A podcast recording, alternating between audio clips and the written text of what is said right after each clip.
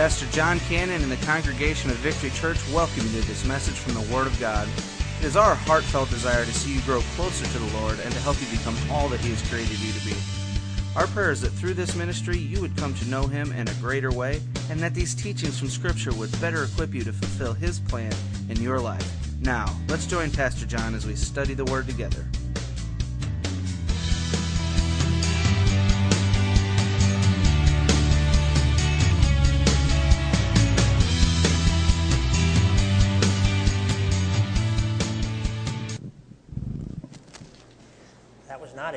Yeah, was. There we go. Thanks, sir. Good evening. Glad you all could make it. Uh, pray for Pastor and Debbie. They're celebrating Debbie's birthday today, so uh, Pastor asked me to stand in for him, and I always appreciate the opportunity to get in, uh, get in the pulpit and uh, and preach God's word. We are in Ephesians tonight. We are not in Jude, uh, as much as I would like to be, but. Uh, that's Pastor's purview, so I'll let him continue with that. Uh, we're going to talk about grace tonight. We're in Ephesians chapter 2, verses 8 and 9. Uh, we had our small group Monday night. I don't know how many have had their small group already, and, and uh, uh, it is awesome, this, this whole grace study. And it, I tell you, it's really awoken, awakened me to uh, grace and what it means okay? Uh, how far reaching, how far stretching, how many uh, uh, uh things that grace entails uh, where we're concerned. Uh,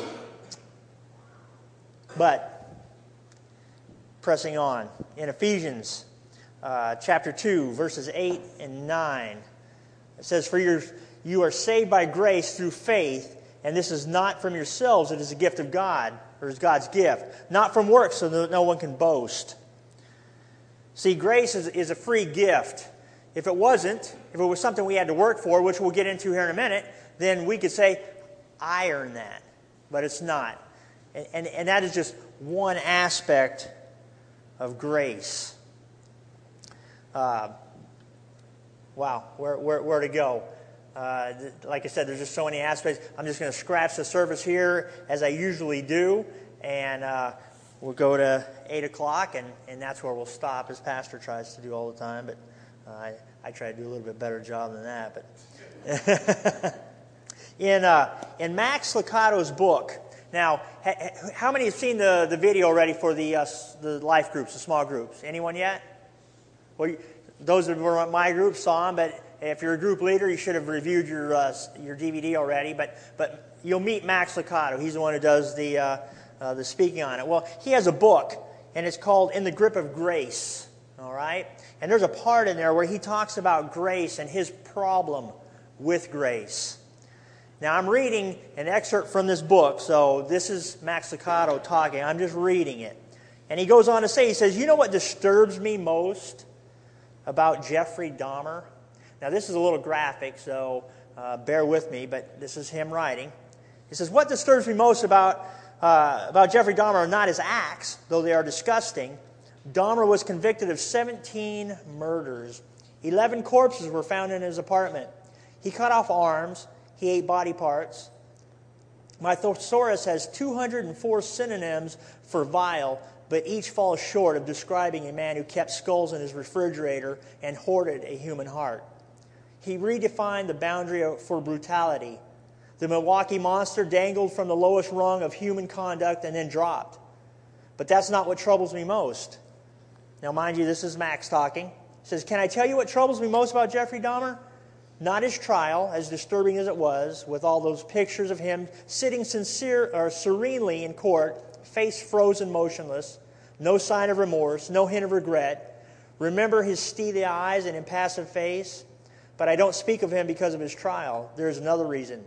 Can I tell you what really troubles me about Jeffrey Dahmer?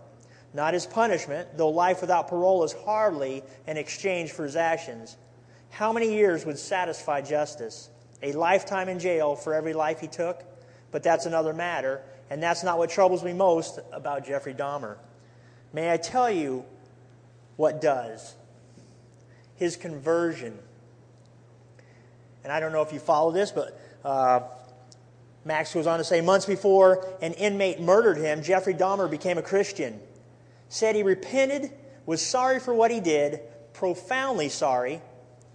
Said he put his faith in Christ, was baptized, and started life over. Began reading Christian books and attending chapel, sin washed, soul cleansed, past forgiven. What troubles me, it shouldn't, but it does. Grace for a cannibal. Maybe you have the same reservations, if not, uh, uh, about Jeffrey Dahmer, perhaps about someone else. It's hard to understand God's grace when it applies to such a monster. Now, if truly, if Jeffrey Dahmer was sincere in his, in his repentance and accepting Christ as a Savior, he is in heaven with Christ tonight. Get your head around that. If, if a monster like Jeffrey Dahmer can receive grace from our Lord and Savior, how come sometimes we, as born again believers, we doubt? We doubt. And I think we doubt because of our definition of grace. Our definition of grace, our understanding of grace, isn't big enough. Not in the least. We, we, we need to get into grace and, and, and we need to study it out. And, and, and there's, like I said, there's so many aspects of grace, it's hard to even do it justice in, in 40 minutes. I'm going to give it my best shot. Grace, what we are saved by. It's God's grace, It's free gift. Nothing we had to work for, nothing we've asked for. God gave it freely. It did cost something, which we'll get into in a minute. But there's a wide range of meanings for grace. One could be a, a well coordinated athlete or dancer. I'm sure we've all uh, watched uh, football and you've seen the, the receiver catch the ball in midair and run in for a touchdown. And, and man, they just make it look like they're floating sometimes. Or, or uh, uh, the basketball player going in for a layup and he just seems to just float up and set the ball right in the goal. The dancer see these ballet dancers that look again like they're floating in air. Another meaning of grace could be good manners and being considerate of others. Uh, possibly beautiful, well chosen words. Another one could be consideration and care for other people, or possibly various expressions of kindness and mercy. And you know what? Jesus never really used the word himself he just taught it and lived it. And that's really what it's all about. We, we, we, uh, we go through our Christian lives and we try to emulate Christ. I mean, that's really what we should be striving for is to be more like Christ. We should be trying to emulate Him. His every action, His every word. We fail miserably, I understand that, but that's what we should be striving for. And that's what He lived, grace. That's what He, that's what he uh, was about, was grace. And so to understand grace, we need to go back to an old Hebrew, Hebrew term that meant to bend or to, to stoop down. And we know about bending. We bend over, we bend down, we stoop down. Okay? Some of us a little harder than others sometimes, but, but, but that's what that means uh, to bend or to stoop. And in time, the idea of, uh, of condescending favor. Now, I'm not talking about, I, I hate when somebody talks to me with a, in a condescending voice, you know, like, like I'm a dummy or something, like, like they're so much better than me. And nobody really likes to be talked down to. And that's what, when we talk about talking condescendingly, that's what we're talking about. But this is condescending favor. This is literally reaching down or bending down, stooping down to help somebody. Condescending favor. That's what we should be about. That's what we should be emulating. Donald Barnhouse said it best love that goes upward is worship, love that goes outward is affection, but love that stoops is grace. God, Christ, humbled himself. He stooped down. He came down in our form, was crucified, buried, resurrected. He, he stooped down. He condescending favor for us. We should emulate that. There's, there's plenty of people that need and deserve our grace as Christians. See, because a lot of times the only Christ people see is us. And if we're not emulating Christ, and if we're not, uh, we don't have that grace, and we're not showing them grace, they're certainly not seeing Christ. Grace is to extend favor or kindness to one who doesn't deserve it and can never earn it. Now, I don't know that I know any Jeffrey Dahmers, okay? But there's some plenty of people that take me off sometimes. Okay, we talked a little bit about this in our, in our life group about possibly somebody pulling out in front of you in traffic, or, or could be a could be a hundred different things. And instead of getting angry, we need to learn to extend grace. Because everybody's on a journey and they need grace. There was an old Indian, after living many years in sin, was led to Christ by a missionary. Friends asked him to explain the change in his life. Apparently, it was a phenomenal change in this Indian's life. Reaching down, he picked up a little worm off the ground and he placed it on a pile of leaves. And then, touching a match to the leaves, he watched them smolder and burst into flames. And as the flames worked their way up towards the center where the worm was laying, the old chief suddenly plunged his hand into the center of the burning leaf pile, snatched up the worm, and holding the worm gently in his hands, he gave this testimony to the grace of God. Three words me, worm. That's how God is. That, that's, what, that's what the Lord did. He reached down into those burning leaves and He snatched us from the fire. Because I'm telling you, if you're not going up, you're going down. And if you haven't accepted Christ, and those, those who haven't accepted Christ are headed for devil's hell. And this grace we're talking about in our studies and tonight is that grace we should be putting out to people, that we should be telling people about the grace of God, in essence, the gospel of Jesus Christ, and giving them the opportunity to accept the grace that we have. You know what? Justice is getting what we deserve. And ultimately, each and every one of us will get what we deserve. Those people that have wronged you will ultimately get what they deserve. But it's not about that. Mercy is not getting what we deserve, and grace is getting what we do not deserve. The best definition of grace doesn't come from a dictionary, but from the pages of the Lord's life himself. You know, the, Christ lived his life. And, and you know, from, from, from the beginning of, of, Genesis to the end of Revelations, you know, there's some wonderful stories of grace in God's Word and, and what Christ did and, and what other people did, you know. Uh, but, we, but we focused on the Lord. And grace comes through the story of the woman caught in adultery. And as they brought her and threw her at Jesus' feet and said, What now? What, what are you going to do with her? Caught in adultery. She deserved to be stoned to death. But Jesus says, He who has no sin casts the first stone. And once he started, we know the story. He was riding on the ground, and eventually he looks up, and all of her accusers are gone. And he asks her where they, you know, what happened, and they've all left. He tells her to go sin no more. Grace. That's, that's God's grace.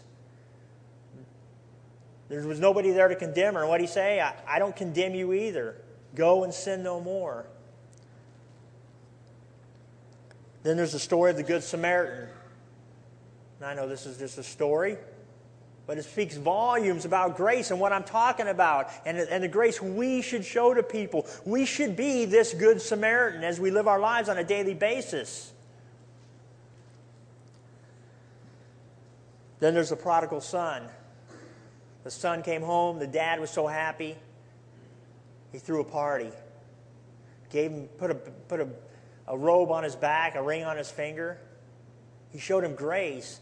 This young man had taken everything that was his, that belonged to him, his inheritance, took it out and blew it, spent it all, and then comes home because he has nothing.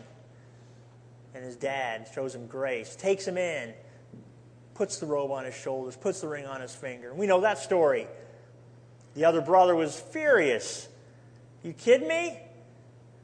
He's gone out, he's, he's, he's squandered his, his whole inheritance and everything, his, his birthright, and now we got to throw a party for him? Dad showed him grace. What happens to us when we truly understand grace? And I don't know if that's even possible this side of heaven to truly, totally understand grace. But we must work at it. We must endeavor to, to, to study it out, to learn the different aspects of grace, the grace that was given to us from God, the grace that, that we're to show other people.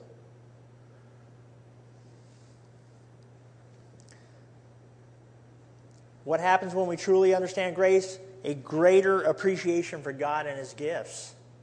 Do you realize what God has done for each and every one of us? Do you realize where we were headed before Jesus came and died on a cross? We were headed for a devil's hell. We were headed for fire and brimstone. There was no escape.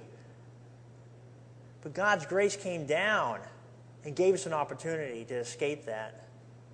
I mean, you hear pre- preachers stand up and, and, and, talk about that all the time, and, and you hear it in, in life group and so on. But it, it's more than that. It's getting your head around what really that means. That, that's grace. I know what kind of person I was before I accepted Christ as my Savior. I know, even further than that, I know what I did even after I had accepted Christ as my Savior.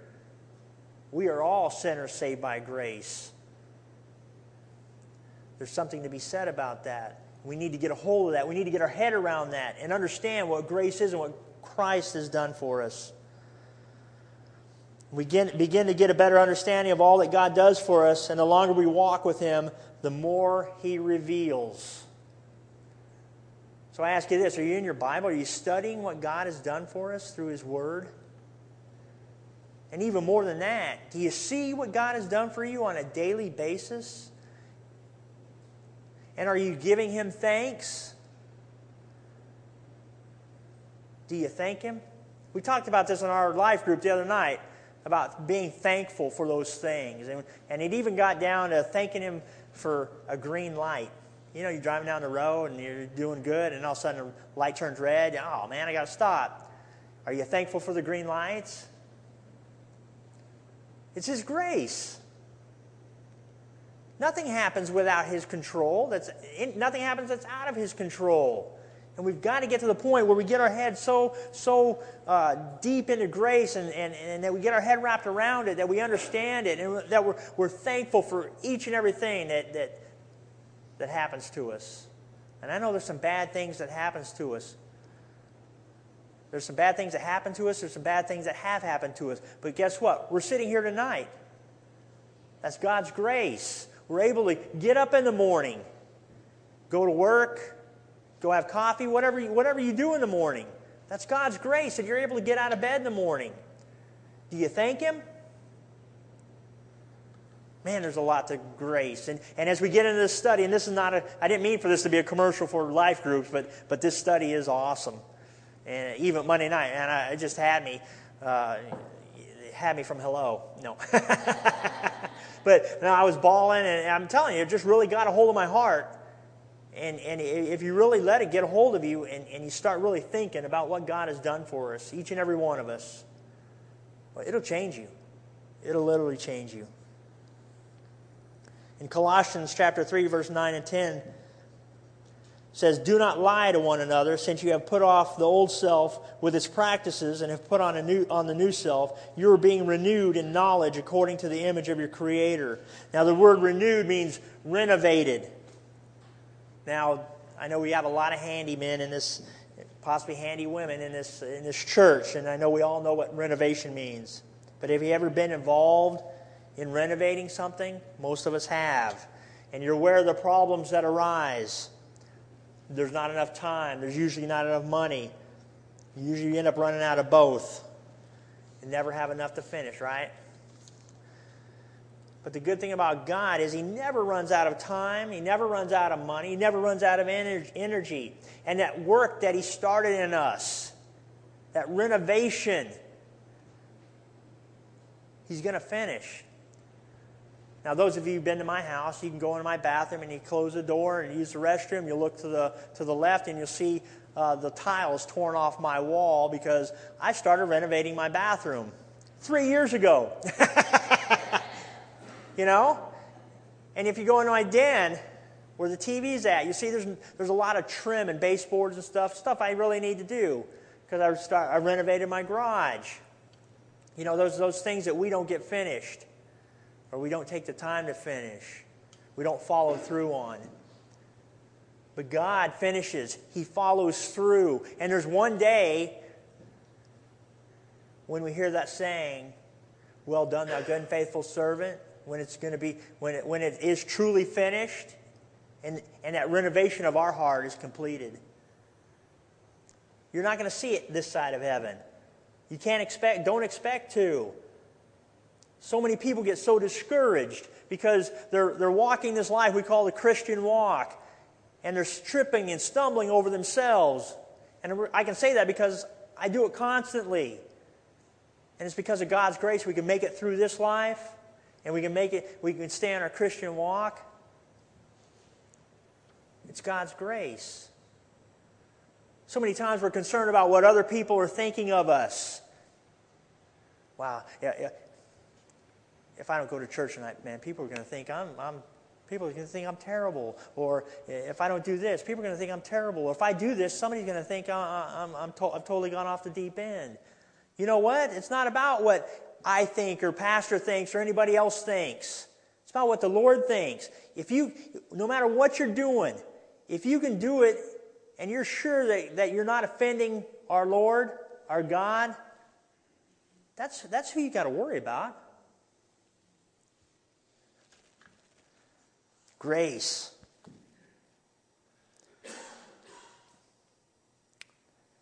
Where am I?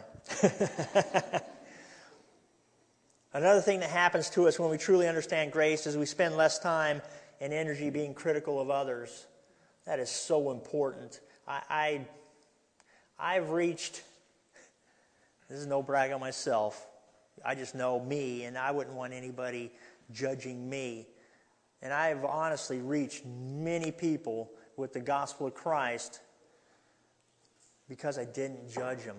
I didn't have that judgmental spirit. I went up to them. I treated them like people. I treated them like a human being, like an equal. So many times we as Christians, we try to, we, we, we, we push off and we stay away from people that we should be shaking hands with. We should be hugging. We should be attempting to reach. And so many times we shun them because they're sinners. Can't, can't, can't talk to sinners. We're, Jesus talked with sinners. Jesus ate with sinners. Did he not? If we're endeavoring, if we're, if we're trying to be as much like Christ as we possibly can, we need to be out there emulating Christ. Don't be critical of others. Show them the grace that God showed you. And when you begin to operate in the context of freedom, and that's what grace is, grace is freedom. Now, it's not freedom to go out and do what you want when you want. Actually, it is. okay? Just like Pastor said the other day, you can do what you want when you want, but you're going to suffer the consequences. And sometimes those consequences can be dire. But it is freedom. You will become less judgmental. You'll allow others to make their own decisions, grow at their own pace. You know, I, have been a Christian for a long time, and I do not consider myself that far. you know, Pastor talked about being a Christian for a long time and not being far down the road. I do not never have really considered myself that far down the road, uh, just because I know my own shortcomings, my own failures, and not that I'm being hard on myself. I just know that, okay? But people grow at their own pace, and we've got to extend to them the grace to allow them to do that. You know, some people might not be up to getting up at 4.30 in the morning and reading their bible and doing a bible study and coming home at lunch and reading a quick verse or two and then coming home at dinner and having a bible study with the wife they may not be there yet You've got to let people grow at their own pace. We've got to extend to them the grace that they deserve, that we were given. After all, can the hungry accuse the beggar? Can the sick mock the ill? Can the blind judge the deaf? Can the sinner condemn the sinner? We've got to remember when, when we get that critical spirit, and we all get it, I know we all do. Okay? We've got to get to the point in our lives where God is the judge. And we've got to get to that point where we can, where we can, we can extend grace. Third thing that happens to us when we truly understand grace is that we take a giant step in maturity. Now, most of you know me, and, and uh, uh, I'm not the most mature person ever. Okay? Well, spiritually speaking, I'm not either. Okay? but, but when we get when we get in there and we get to where we, we we're getting our head around grace, you'll notice yourself starting to mature spiritually. Grace has a tendency to help you focus on God and His ways instead of you and your ways. And it takes, it takes our eyes off other problems. Okay? Yours and others. New things begin to open up that you, maybe you've never seen before. And that's the awesome thing about grace. And like I've been saying, all the aspects. You ever look through a kaleidoscope and all the different. That's like grace. That's like, looking through a kaleidoscope and turning it and seeing all the different designs. That's like grace. That, that's how vast it is. New things begin to open up, present themselves to us. I tell you, uh, the past couple weeks, and Paul made mention of up here, you know, uh, but the other two weeks ago, Pastor said something about Jesus and, and, and, and Him doing the work in us instead of us doing the work in us. And in the past, I prayed, Lord, give me the strength to overcome this. Lord, give me the strength to overcome that. Instead of praying, Lord, I give it to you to take care of. And I'll tell you, Pastor said that, and it totally just changed my whole way of thinking. And then Life Group Monday night, and man, it, it really did rock my world, spiritually speaking and the way I, way I think about grace and what God has done for me, and my prayer life, and how I pray to God now, pray to the Lord, and asking Him to do it versus giving me the strength to do it. You know, when we are weak, He is strong. And so instead of, don't give me strength, because when I'm, when I'm at my weakest, He's at His strongest. Give it to Him, let Him take care of it. Now, we've talked about grace and not very, we haven't got into it very deep, but I want to kind of change gears here and talk a little bit about the enemy of grace. And we'll call it the grace killer. Now, Scripture tells us it's by grace we've been saved through faith. But what I want to talk about is self sufficiency. Now, the Bible definitely does not tell us to be lazy. In fact, in 2 Thessalonians 3, uh, chapter 3, verse 10, it says, In fact, we were with you, when we were with you, excuse me, this is what we commanded you. If anyone isn't willing to work, he shouldn't eat. Now, I'm talking about an attitude that you can do it all on your own without God. That's a bad attitude to have. Now, can we do it without God? Yes and no. Yeah, I can get I, I, I can I can get through life without God. I'll I'll I'll, I'll get through this life, but I can't reach heaven. I can't reach the goal that Paul was talking about without God. I can't lead, I can't have that joyous, victorious Christian life without God. And that's, that's what we're striving for. Otherwise, why are, why are we here? so many aspects of grace. It's, it's, it's unbelievable. And, not one, this aspect doesn't take away from this one. Okay? Me showing somebody grace doesn't take away from the grace of salvation. Uh, you, see what I'm saying? We can apply, apply it in multiple areas of our life. It's an emphasis on what we can, uh, what we do for God instead of what God does for us. This self-sufficiency, this grace killer, as it is. You know, we look at look in Genesis 11 at the Tower of Babel. People wanted to build a tower up to heaven. They wanted they wanted to cheat to get there, but God wasn't having any of it. And of course, we know that story as well. He, confound, he, he changed their languages. They were dumbfounded. They yeah, he spread them all over the place. In fact, the Living Bible calls this construction project a proud eternal monument to themselves. That's what they were trying to do. They were trying to build this monument to themselves. Instead of honoring God, they were trying to honor themselves. God was pleased with this? Not at all. So you might be thinking, oh, come on, self sufficiency isn't that bad. Well, now I guess we can take care of ourselves. I, I think of uh, little Lincoln, my newest grandson. He's uh, week and a half old, and he's not self sufficient at all. takes mom. Mom's got to feed him, change him, love him, keep him warm, pick him up, put him down, dress him, undress him, bathe him. Okay? I've come way past that. Grandpa's come way past that. I can do all that by myself. Okay, I'm self sufficient. But that's not the self sufficiency I'm talking about. I'm talking about the self sufficiency where, where we do our best, which is our worst, which is the worst, at doing God's work for Him. And we can't do it. We've got to give it over to Him. We've got to get to that point where when we're weak, He's strong.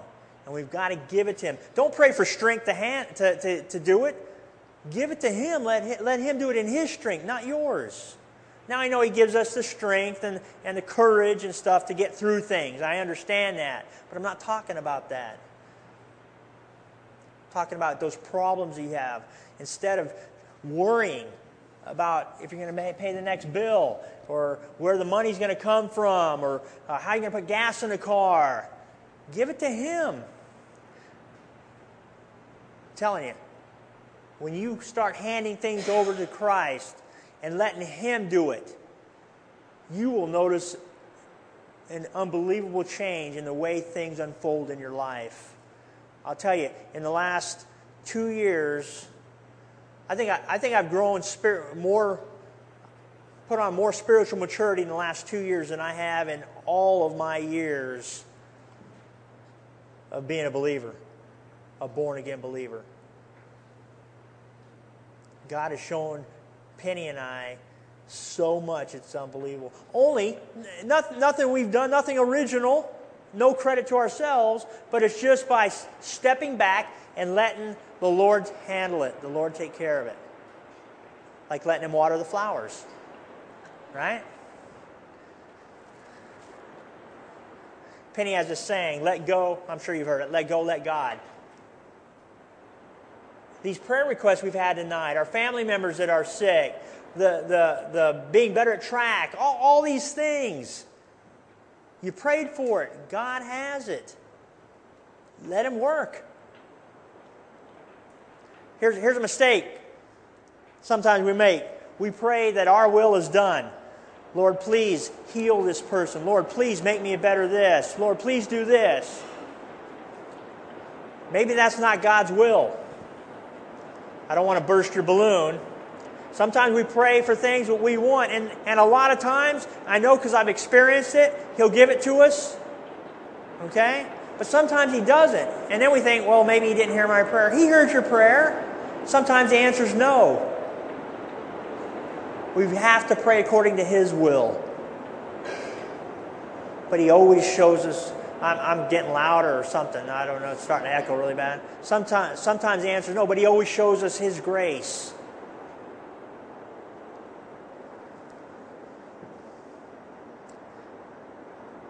The danger of self sufficiency is that by exalting my own effort and striving for my own accomplishments, I insult His grace and steal the credit that belongs to Him alone. That's why it's so important to be thankful for those things that happen to you, even the little tiny things.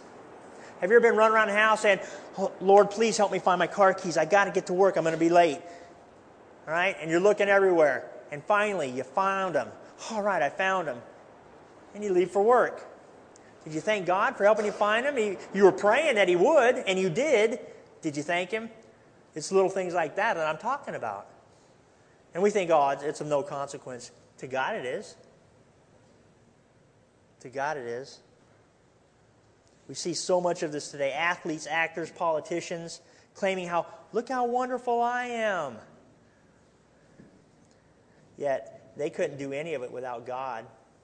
Even those that don't accept Him, believe in Him, God controls it all. God owns it all. They wouldn't have the money, the cars, the houses without God allowing them to have it.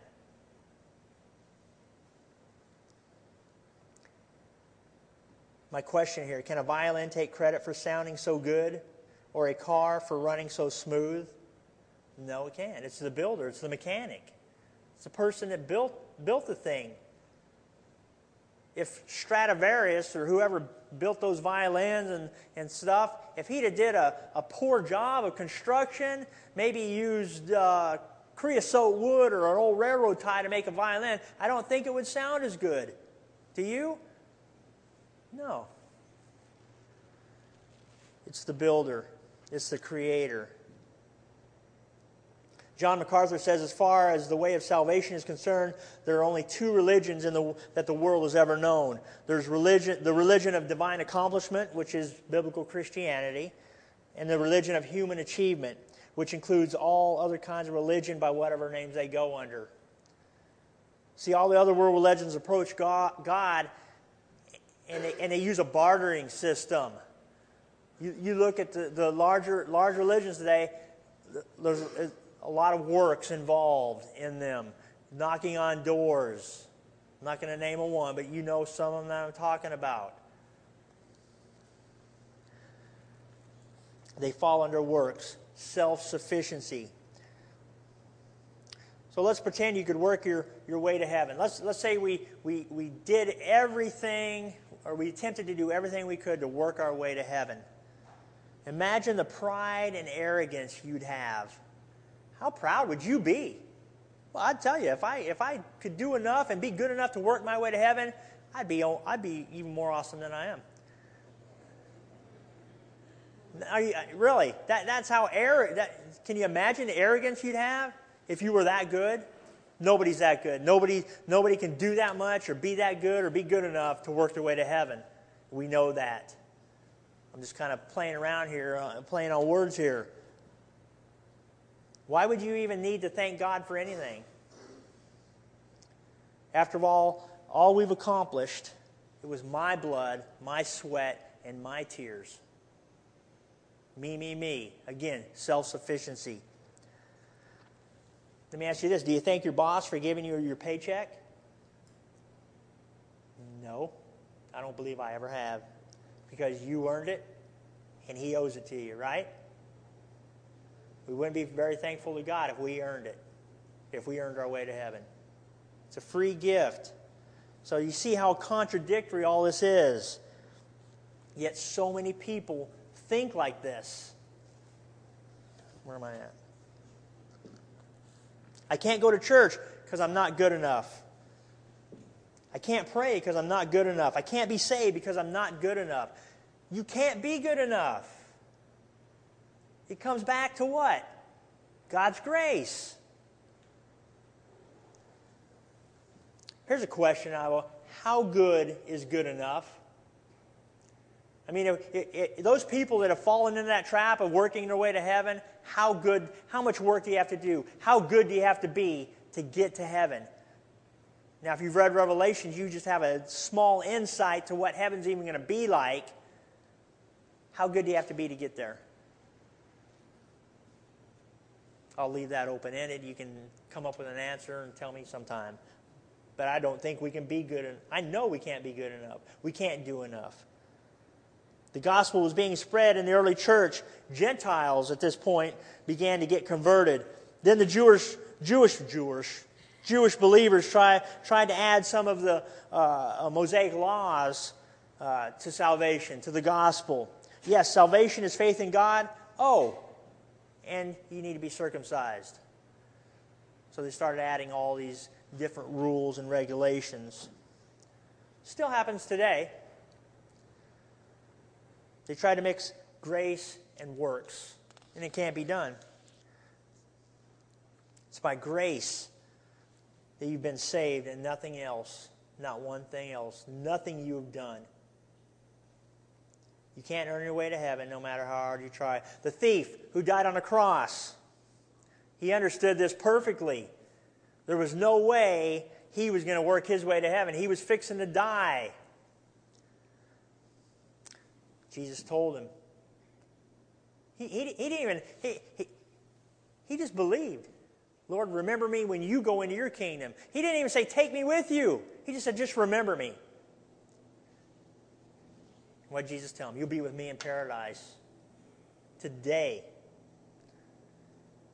There was no way he could work his way to heaven, but Jesus said, Today you'll be with me in paradise. Again, it's grace and nothing else. One thing we need to remember when grace, when anything is added to grace, grace is then polluted and becomes no good. Because anything we add to grace, it ceases to be grace.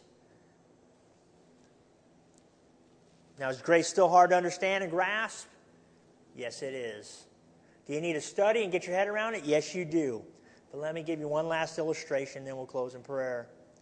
Let's imagine you have a six year old son whom you love dearly. And I didn't realize Joey was turning six tomorrow. Tragically, one day you discover that your son was horribly murdered. After a lengthy search, the investigators of the crime find the killer, and you have a choice. If you used every means in your power to kill the murderer for his crime, that would be vengeance. If, however, you're content to sit back and let the legal authorities take over and execute him, uh, execute on him what is proper, that being a fair trial, a plea of guilty, and capital punishment, that's called justice. But if you should plea for the pardon of the murderer, forgive him completely, invite him into your home, and, and adopt him as your own son, that's grace.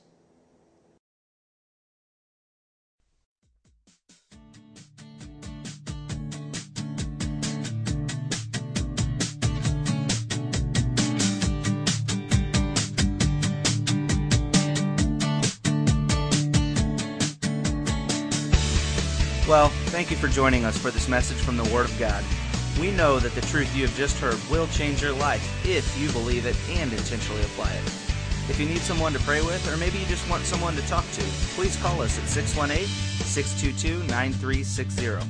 That's 618 622 9360. Or you can email us at victory at victorychurchonline.net.